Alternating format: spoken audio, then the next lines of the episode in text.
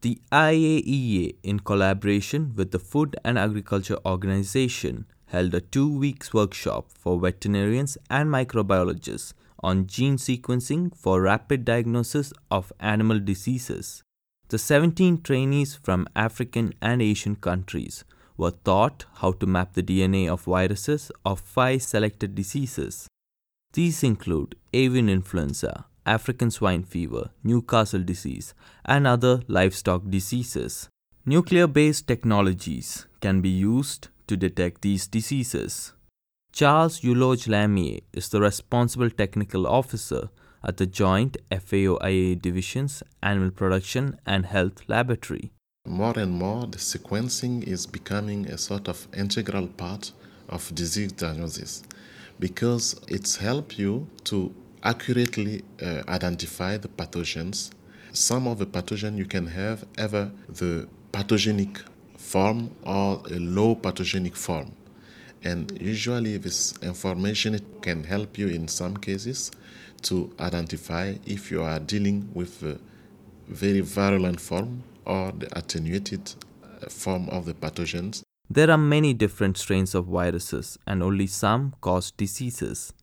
By carrying out gene sequencing, scientists can identify the strain of the virus by looking deep into its DNA. Once the virus is identified, vaccinations and other preventive measures can be taken.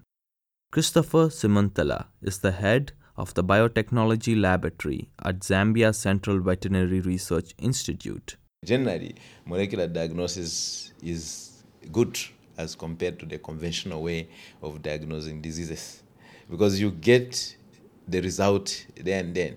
So whether the organism is dead, whether the organism is alive, you will get the result that you want. The training program will strengthen the African and Asian countries' capacity to detect animal disease quickly.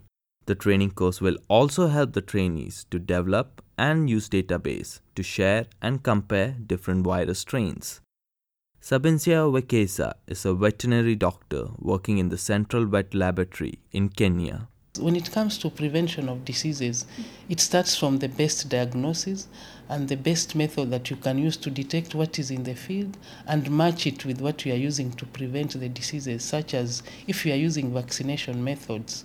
You need to know exactly whether the strain in that vaccine that you are using is closely related to what we are getting from the field, from the disease outbreaks. So that way, we are also going to build our industry in terms of um, production of veterinary vaccines. Gene sequencing requires expensive equipment, and not all countries can afford such labs. The training course will provide the trainees with information about service providers who can do it for them. This is Steve Thatchett reporting from the IAEA headquarters in Vienna, Austria.